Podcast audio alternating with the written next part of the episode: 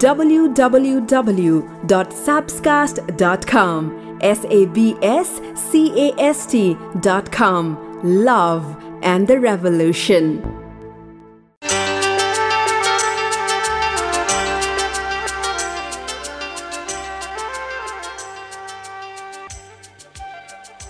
तिमी हाँस्यौ भने खुसी मलाई मिल्छ तिमी रिसायौ भने आँखा मेरो रुन्छ तिमी टाढा गयौ भने बेचैनी मलाई हुन्छ। महसुस गरेर त हेर माया यस्तै यस्तै हुन्छ। मस्की मस्की हेर्नेलाई बनाइदिउँ कि मस्की मस्की हेर्नेलाई बनाइदिउँ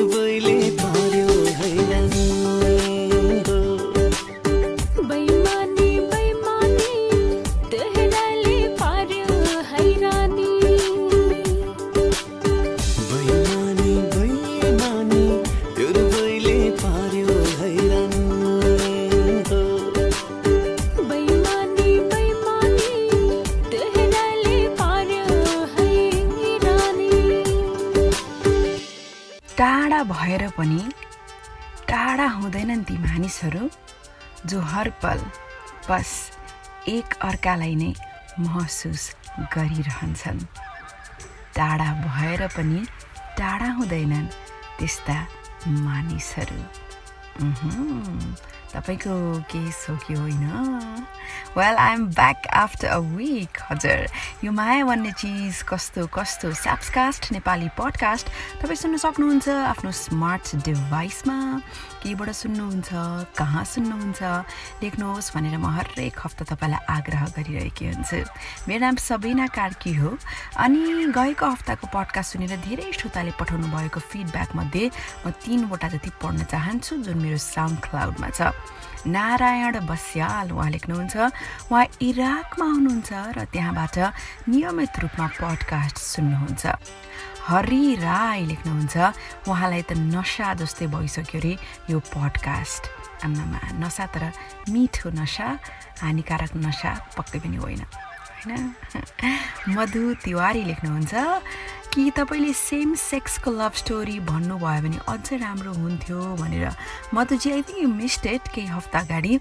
मैले एउटा साथीले लेख्नुभएको उहाँको आफ्नै कथा सेयर गरेकी थिएँ। त्यो मैले मेरो फेसबुक पेजमा पनि भिडियो बनाएर हालेकी छु। यो पनि लगभग दुई लाख श्रोताले हेरिसक्नुभयो। सो आई थिङ्क त्यो तपाईँले हेर्न सक्नुहुन्छ मिस गर्नुभएको भएदेखि।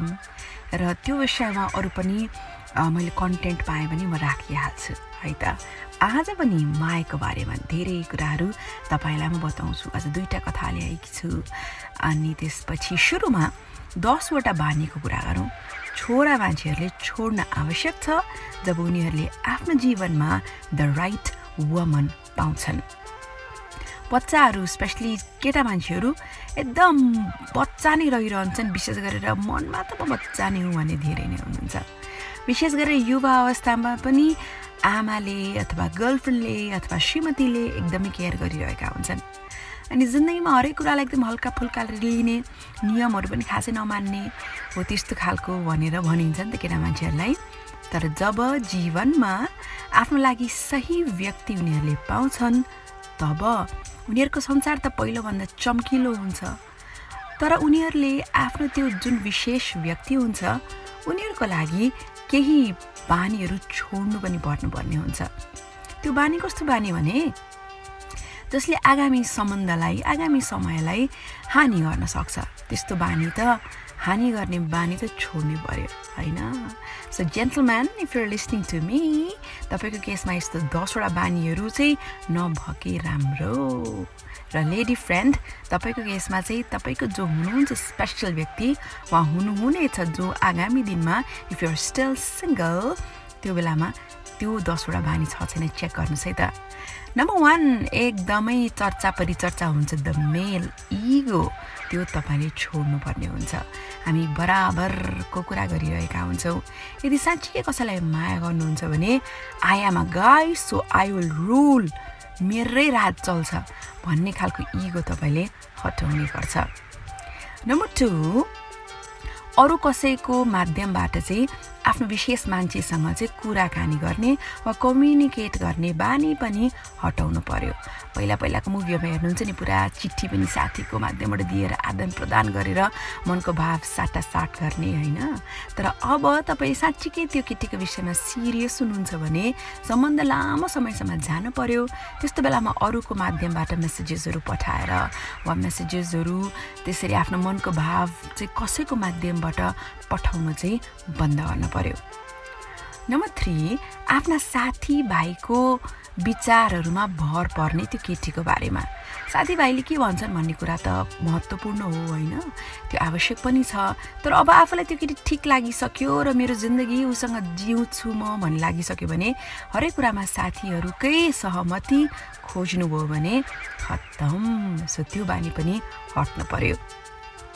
नम्बर फोर एकदम फोरी ह्याबिटहरू फोरी भनेको अनहाइजिनिकवाला मतलब ननुहाउने सेभ नगर्ने दाँत नमाज्ने अनि त्यसपछि कोठा फोहोर राख्ने।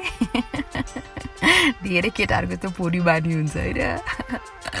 हामी केटी मान्छेलाई त्यस्तो मनै पर्दैन स्पेसली सरछपाइमा चाहिँ एकदमै ध्यान दिनैपर्छ है। नम्बर फाइभ आफ्नो विगतको सम्बन्धहरूलाई अहिलेको सम्बन्धसँग दाँच्ने त्यो तुलना गर्ने बानी असाध्यै गलत हो। तपाईँ अब भविष्यमा के हुन्छ अनि वर्तमानमा के छ त्यो पो लिएर अघि बढ्न पर्यो। पुरानो गर्लफ्रेन्डमा यस्तो थियो अहिलेकोमा यस्तो छ भनेर दाँच्न थालियो भने हानि हुन्छ है पानीले नम्बर सिक्स आफ्नो यो बजेट अनि पैसाको मामला अनि सेभिङ गर्ने हो त्यो कुरामा एकदमै तपाईँले ख्याल गर्नु भएन भने पनि सायद भविष्य सुन्दर नहुन सक्छ। अब पैसाको महत्त्वको बारेमा त किन मैले बताइरहनु? तपाईँलाई थाहा छँदै नै छ। तर खर्च मात्रै गर्ने पैसा नबचाउने असाध्यै बढी कन्जुसाइ गर्ने आदि इत्यादि कुराहरूमा पनि तपाईँ सजग हुनैपर्छ। नम्बर सेभेन जतिखेर पनि मै सही हुँ भनेर त्यो एकदमै के भन्छ त्यही प्रुभ गर्न खोज्ने कि त्यो पनि गलत हो। सम्बन्धमा बसिसकेपछि कहिले को गलत हुन्छ कहिले को गलत हुन्छ तर आफ्नो गल्ती हुँदाखेरि त्यो स्वीकारेर सिक्दै अघि बढियो भने मायामा खुसी भइन्छ। नम्बर एट एकदमै बच्चावाला पनि बिहेभियर कि? बच्चावाला पनि अति बच्चावाला कि? ए हुन त खाटमै आफ्नो बस्ने बेडमै बसेर खानेकुरा खायो भिडियो गेम खेल्यो दिनभर त्यहीँ बसेर चाहिँ मुभी हेरिरह्यो होइन? अनि स्कुलको बच्चा जस्तै एउटै फोरी मात्रै लुगा लगाइरह्यो नचाहिँदो नचाहिँदो जोकहरू गऱ्यो त्यस्तो गर्न त पाइन्छ होइन? अब त्यो सबै कुरा बानी त्याग्नै पऱ्यो म जो त्यो त्याग्नै पऱ्यो भने पनि गलत हो। तर जब जब सम्बन्धमा प्रवेश गरिसक्नुहुन्छ। खालि त्यही बानी मात्रै त अगाडि बढाएर भएन नि त। जहिले पनि बच्चा भएर भयो त। सो कहिलेकाहीँ चाहिँ बच्चा हुन पाइन्छ। स्पेसली केटीहरूले के भनेको सुनेको छु भने मैले मेरो आफ्नो एक्सपिरियन्समा पनि त्यो आफ्नो जो पार्टनर जो केटा पार्टनर हुन्छ उसको यस्तो यस्तो रूपहरू उसको बच्चावाला रूपहरू हरकतहरू देख्न पाइन्छ जुन संसारमा अरू कसैले देख्नु पाएका थिएनन्। त्यो हरकत एभ्रिडे हेर्न त मजा हुँदैन नि त। कहिलेकाहीँ मजा हुन्छ। होइन? सो सेकेन्ड लास्टमा चाहिँ एकदम सुपर कुल व्यक्ति हुँ भनेर चाहिँ एकदम के भन्छ त्यसलाई प्रिटेन्ड गर्ने के? मतलब जो हो त्यो पो हेर्न मजा आउँछ त होइन? जहिले पनि तपाईँ अरूको रूपमा त बस्न सक्नुहुन्न नि त।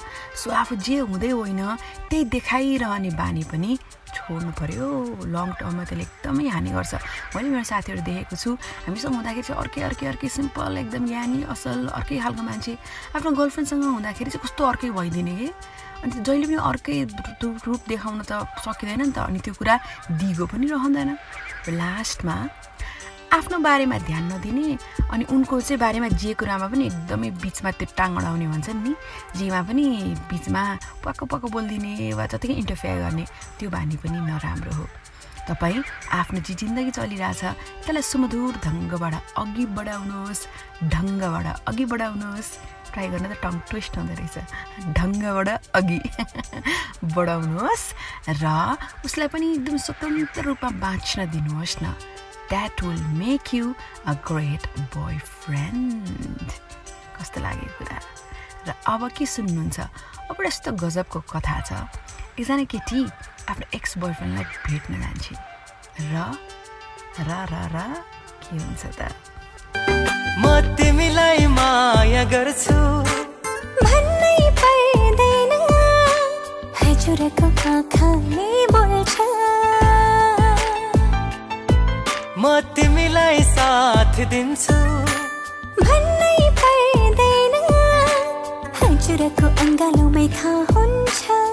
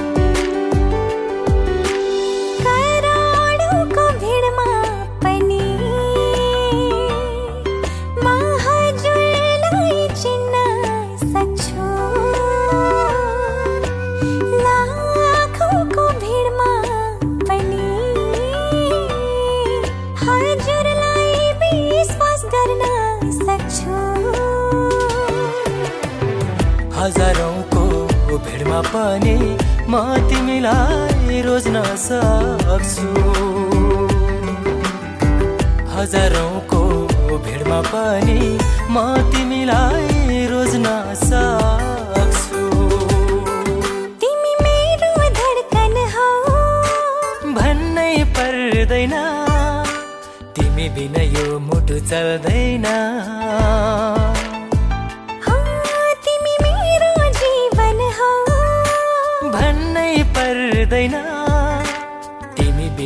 संसार चल्दैन म त सँगै जिउने हो म त सँगै मर्ने हो म त सँगै जिउने हो म त सँगै मर्ने हो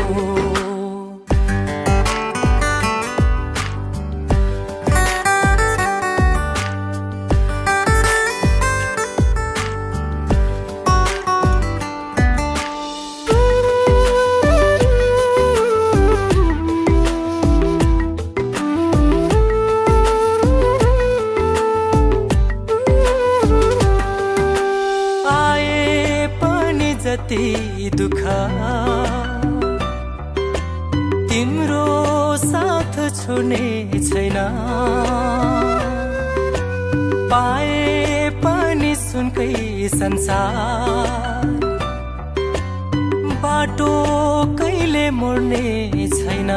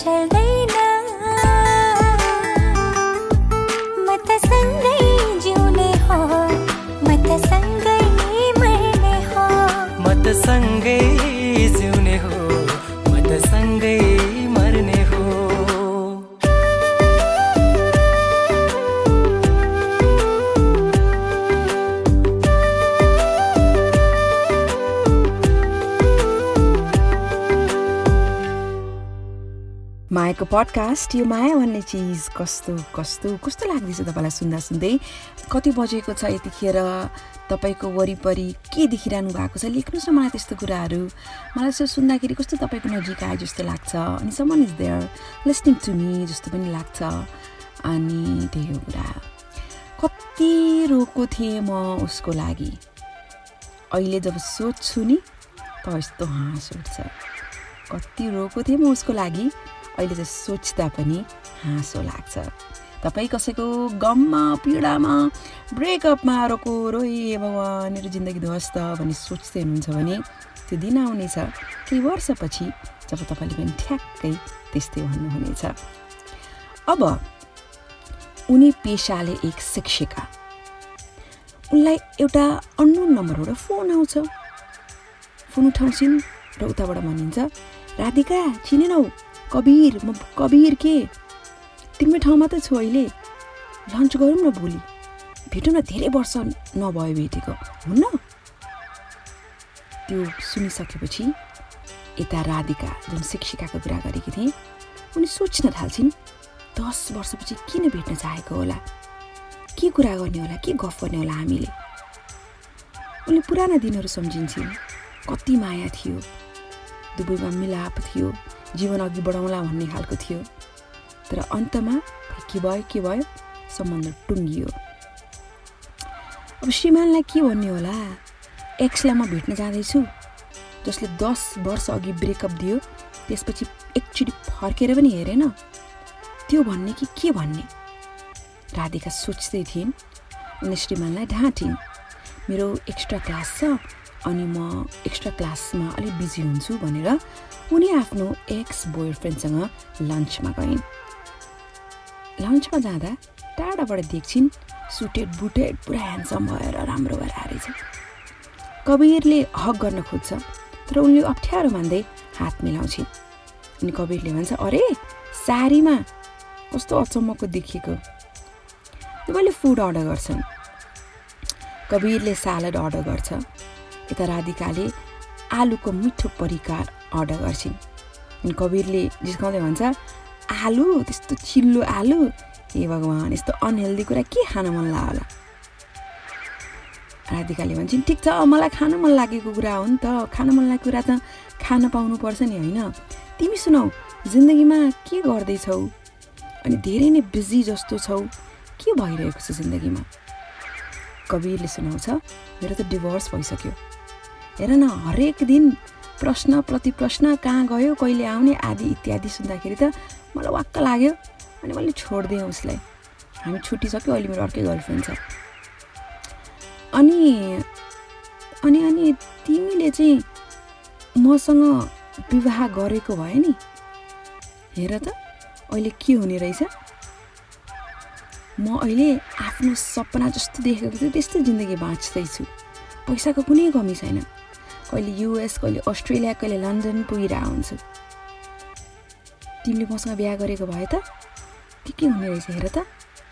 भनेर कवीरले बोल्दा बोल्दै राधिकाले भन्छन् हो नि कहिले युएस कहिले अस्ट्रेलिया कहिले युके अनि कहिले डिभोर्स त्यति सुनिसकेपछि कवीरले भन्छ ठिक छ त्यो विषयमा छोडिदिउँ। अनि बताऊ अरू के हुँदैछ? त्यतिकैमा वेटरले पानी लिएर आएका हुन्छन्। तर के भएर पानी पोखिन्छ? र कवीरको लुगामा लाग्छ जुत्तामा लाग्छ। कवीर बेसपारी चिच्याउन थाल्छ। आँखा देख्दैनस्? मेरो यति महँगो पन्ध्र सय डलरको जुत्तामा पानी पारिदिने? भनेर निकै नै रिसाउँछ कवीर अनि फेरि राधिकालाई सोध्न थाल्छ राधिका तिम्रो अनि के छ? घर छ त अहिले? राधिकाले खुसी हुँदै भन्छन् अँ यहाँ नजिकै कोलोनीमा घर छ। हेर मसँग बिहा गरेको भए संसारको हरेक कुनामा तिम्रो घर हुन्थ्यो। तिमीले छिट्टो विवाह गरे जस्तो तिमीलाई लाग्दैन? भनेर कवीरले भन्दा राधिकाले सुनाउँछिन् मौका दिएको थिएँ कवीर तिमी नै पछि हट्यौ। तिन वर्ष कलेजमा सँगै थियौँ। तिमीलाई त्यो बेला केही पनि लागेन। कलेज सकिसकेपछि तिम्रो सपना नै झनै ठुलो भयङ्कर भइदियो। जब मैले तिमीलाई सोधेँ हाम्रो सम्बन्ध कहाँ जान्छ भनेर तिमीले मलाई टाइम माग्यौ र दस वर्षपछि आज आएर तिमीले मेरो घर परिवारको बारेमा मेरो श्रीमानको बारेमा हाँसो गर्ने अनि त्यसको मजाक उडाउने त्यसलाई अधिकार कसले दियो? तिमीले बुझ्दैनौ कवीर त्यो कुरा। पन्ध्र सय डलर जुत्ता आदि इत्यादि हो त्योभन्दा माथि तिमीलाई अरू कुराको केही मान्यता पनि त छैन नि त। मेरो बारेमा सोध्छौ भने मेरो सानो छोरा छ अहिले। मेरो श्रीमान हुनुहुन्छ। म एकदमै खुसी छु। छोराको मुस्कानमा श्रीमानसँग बसेर चिया खाँदा श्रीमानसँग बसेर फिल्म हेर्दा अनि डिनर गर्दा मिठोसँगले मनका कुराहरू गर्दा त्यसको महत्त्व नै बेग्लै छ तर तिमीले यी कुराहरू बुझ्दैनौ। सायद त्यही कारण मैले तिमीलाई पर्खिनँ कवीर तिमीले भनिरहँदा कवीरले भन्छ अरे तिमी सिरियस भयो। ठिक छ साँझको डिनर पनि सँगै गरौँ अनि बसेर बेसपानी गफ गरौँला। राधिकाले भन्छन् होइन छोरा आउने समय भयो भोकाएर आउँछ। अनि मलाई साँझको चिया मेरो श्रीमानसँगै पिउन मनपर्छ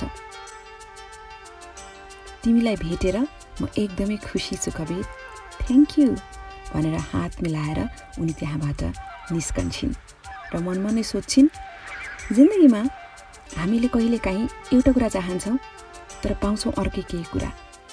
त्यो बेलामा हामीले बुझ्दैनौँ जे भयो राम्रैको लागि भनेर। त्यो कुरा बुझ्नको लागि समय आउनै पर्छ। समय आएपछि चाहिँ हामीले त्यो कुरा सजिलैसँग बुझ्छौँ। दस वर्ष अगाडि मलाई पनि सब थोक सकियो जस्तो लागेको थियो तर आज मसँग सब थोक छ। थ्याङ्क यू समय यो माया भन्ने चिज साँच्चै कस्तो कस्तो तिम्रो मायाले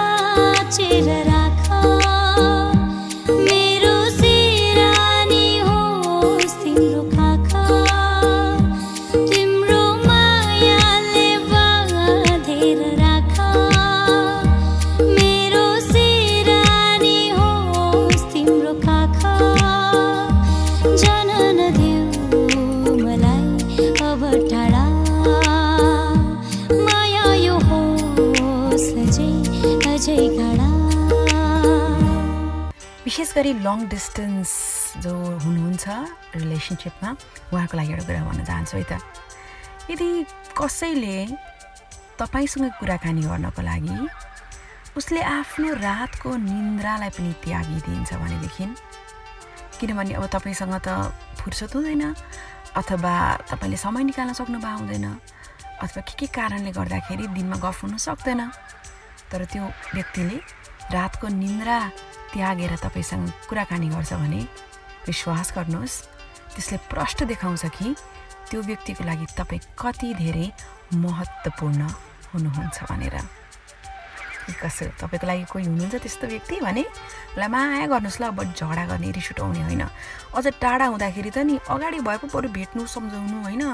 गाली गरेर भए पनि बुझाउनु। टाढा हुँदाखेरि त अर्कै हुन्छ कि कुरा? त्यसैले धेरै टाढाको सम्बन्ध टिकाउन सक्दैन नि त। त्यसैले बढी झगडा गर्ने कचकच गर्ने शङ्का गर्ने स्पेसली टाढा हुँदा भनेदेखि चाहिँ त्यसले सम्बन्धलाई एकदमै हानि गर्छ।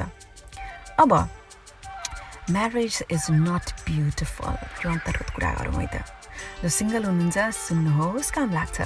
जो इन रिलेसनसिप हुनुहुन्छ विवाह गर्ने कुरा गर्दै हुनुहुन्छ सुन्नुहोस् यो कुरा काम लाग्छ। जो विवाहित हुनुहुन्छ ए हो हो भनेर भन्नुहुन्छ होला।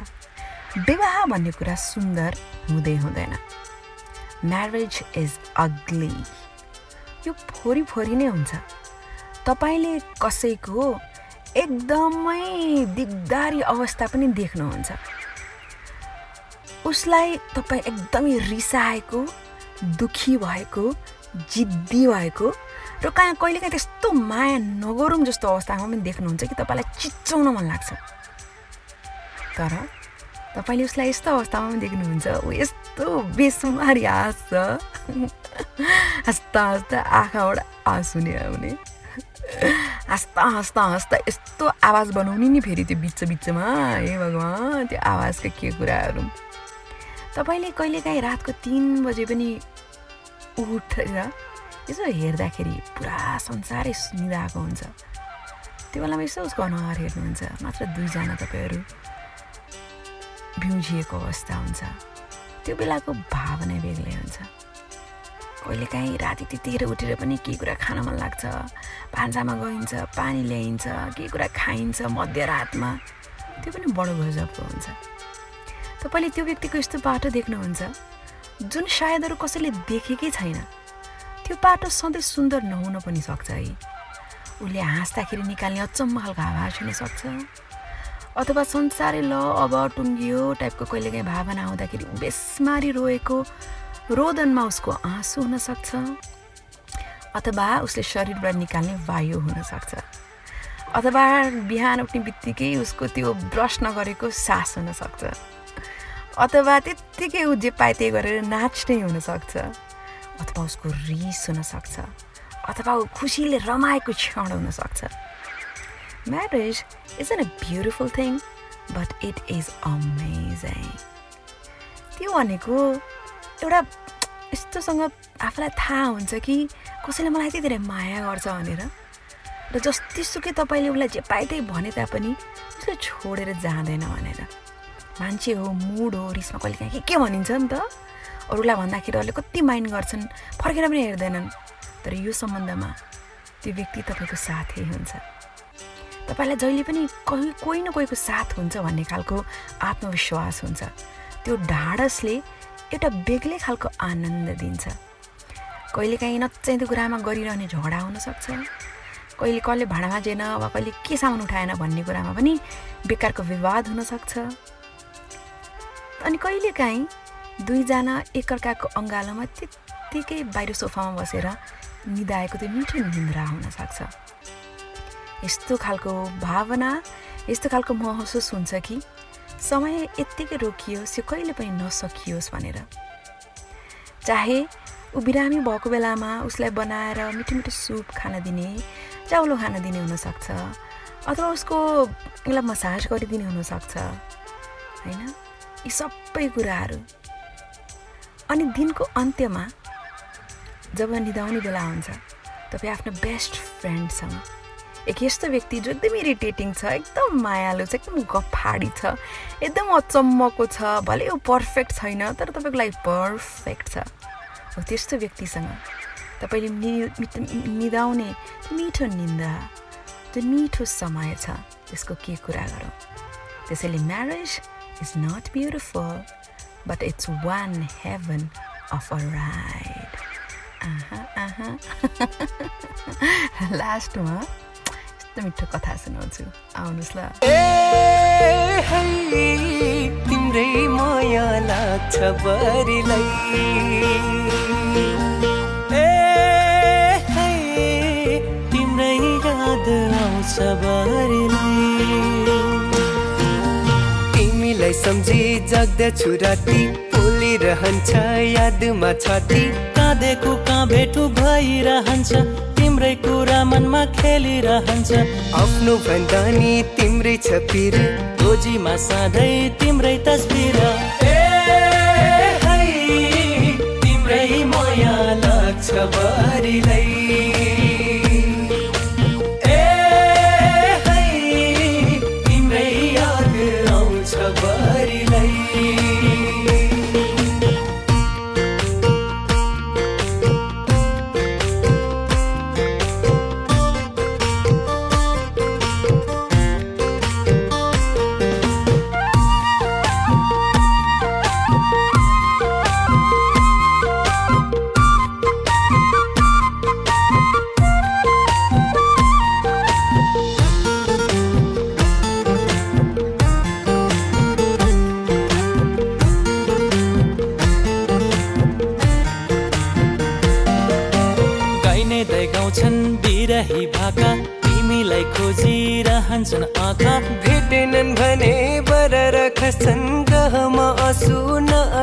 चौबिस क्यारेट सुन हुन्छ राम्रो।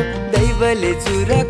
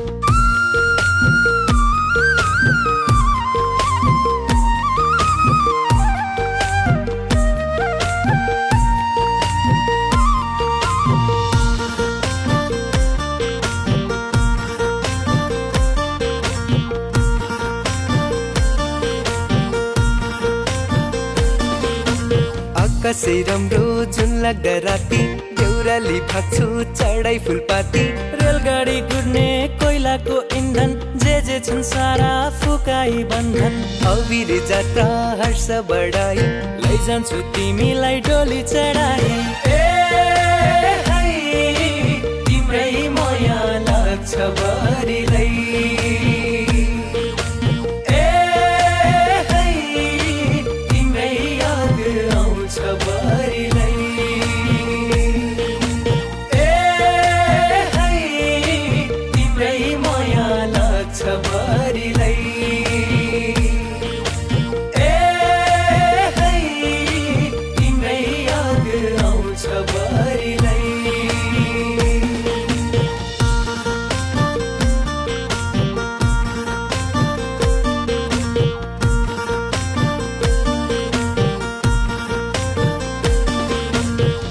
बिहिबारको समय रातको समय छ।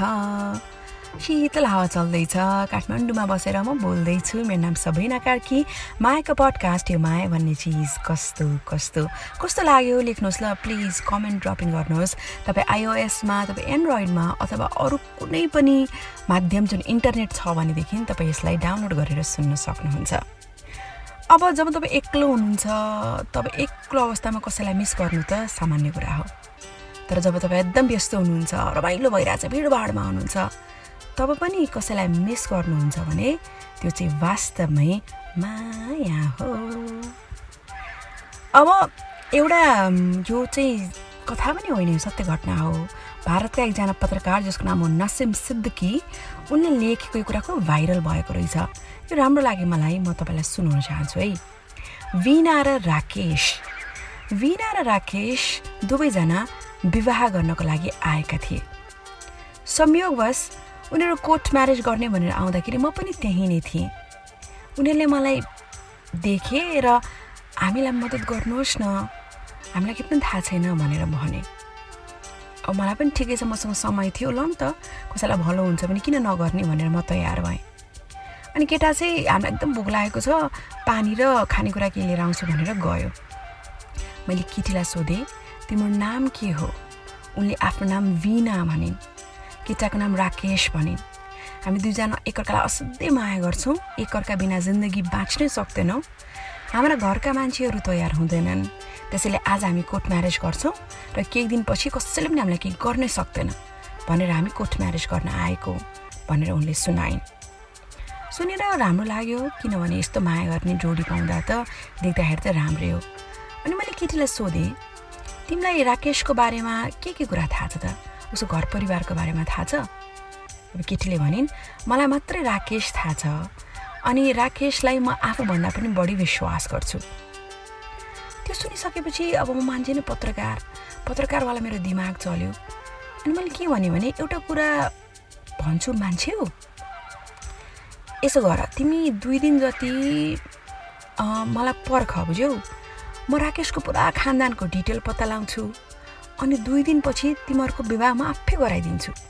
प्रशासनबाट पनि तिमीहरूलाई सहयोग गराउँछु। तिमीहरूलाई भोलि पर्सि केही पनि आँच नआओस् अप्ठ्यारो नहोस् भनेर।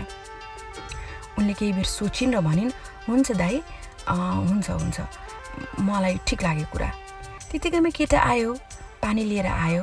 अनि मैले उसलाई झुट बोलिदिएँ कि आज यहाँ खै के चुनाव चलिरहेको रहेछ सबै कर्मचारी व्यस्त छन्। अब दुई दिनपछि मात्र विवाह हुनसक्छ तिमीहरू दुई दिनपछि बिहान दस बजी आउनु अनि म दुबईको विवाह गरिदिन्छु। त्यति भनिसकेपछि हुन्छ भनेर दुवैजना आफ्नो घर गए। मैले केटीसँग केटाको बारेमा सबै डिटेल लिइसकेको थिएँ अनि नागरिकता लिइसकेको थिएँ त्यसको फोटोकपी लिइसकेको थिएँ। अब केटाको बारेमा पत्ता लगाउँछु भनेर। अनि अर्को दिन म केटाको गाउँ पुगेँ तब त्यहाँ पुगेर थाहा पाएँ कि राकेशको बिहा त दुई वर्ष अगाडि भइसकेको रहेछ। उसको आठ महिनाको छोरा पनि रहेछ। ऊ त लागु पदार्थ सम्बन्धी केसमा उसलाई त मुद्दा पनि चलिरहेको रहेछ। थाहा पाएपछि म त छक्क परेँ। जे होस् दुई दिनपछि दुवैजना विवाह गर्ने भनेर आए। दुवैजनालाई अगाडि राखेर मैले गाउँमा पुग्दाखेरि के पत्ता लाग्यो त्यो कुरा भने त्यसपछि त त्यो केटा त ठुल्ठुलो चोले कराउन थाल्यो हुँदै होइन भनेर उसले स्वीकार्दै स्वीकारेन। मैले त श्रीमती र बच्चा पनि गाउँबाट लिएर आएको थिएँ। जब श्रीमती र बच्चा अगाडि देख्यो तब रिसा त श्रीमतीलाई पिट्न पो गयो बा। मलाई पनि यस्तो रिस उठ्यो मैले केटालाई दुई थप्पड लगाइदिएँ अनि त्यहाँ वरिपरि गार्डहरू थिए।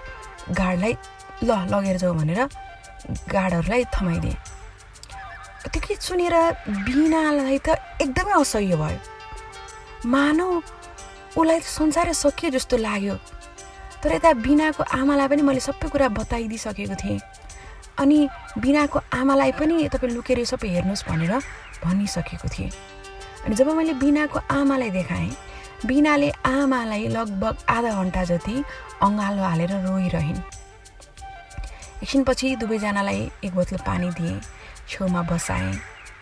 र अब बुवालाई चाहिँ के पनि नबताउनुहोस् है। मलाई धेरै माफी माग्छु म तपाईँसँग। म कहिले पनि यस्तो दोहोऱ्याउँदिनँ भनेर कान पक्रिएर बिनाले आफ्नी आमासँग माफी मागिन् र दुवैजना त्यहाँबाट गए र म पनि निस्किएँ नसिम सिद्दिकी जर्नलिस्ट भनेर उनले लेखेका छन्। यो धेरैलाई पाठको रूपमा हुनसक्छ अहिले कस्तो कस्तो घटनाहरू हामी सुनिरहेका छौँ मुटुने काम छ। मैले यो सावधान रहनुहोस् भनेर बताउन खोजेको हो। दुनियाँमा सबै मान्छेहरू सुन्दर छैनन् बदमास र कुनियतका मान्छे पनि छन्। तपाईँ कतै त्यस्तो व्यक्तिसँग त साथ भइरहनु भएको छैन? बुझ्नुहोस् यो कसैको सत्य घटनालाई आफू सावधान रहन सोच्नुहोस् र त्यही अनुसार अघि बढ्नुहोस्. Good luck thank you for listening जितौँला सँगै हरे पनि दुबै राजी।